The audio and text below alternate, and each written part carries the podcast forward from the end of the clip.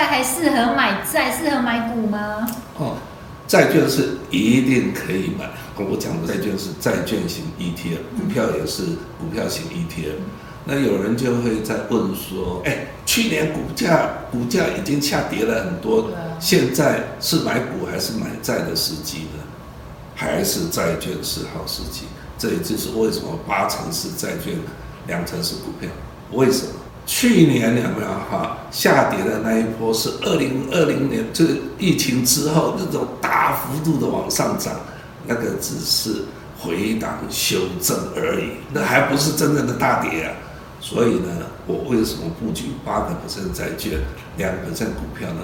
其实这里面我有三成的债券是等殖利率下降的时候，我有一波价差，那时候我再来换股票型的部位。精算达人耶。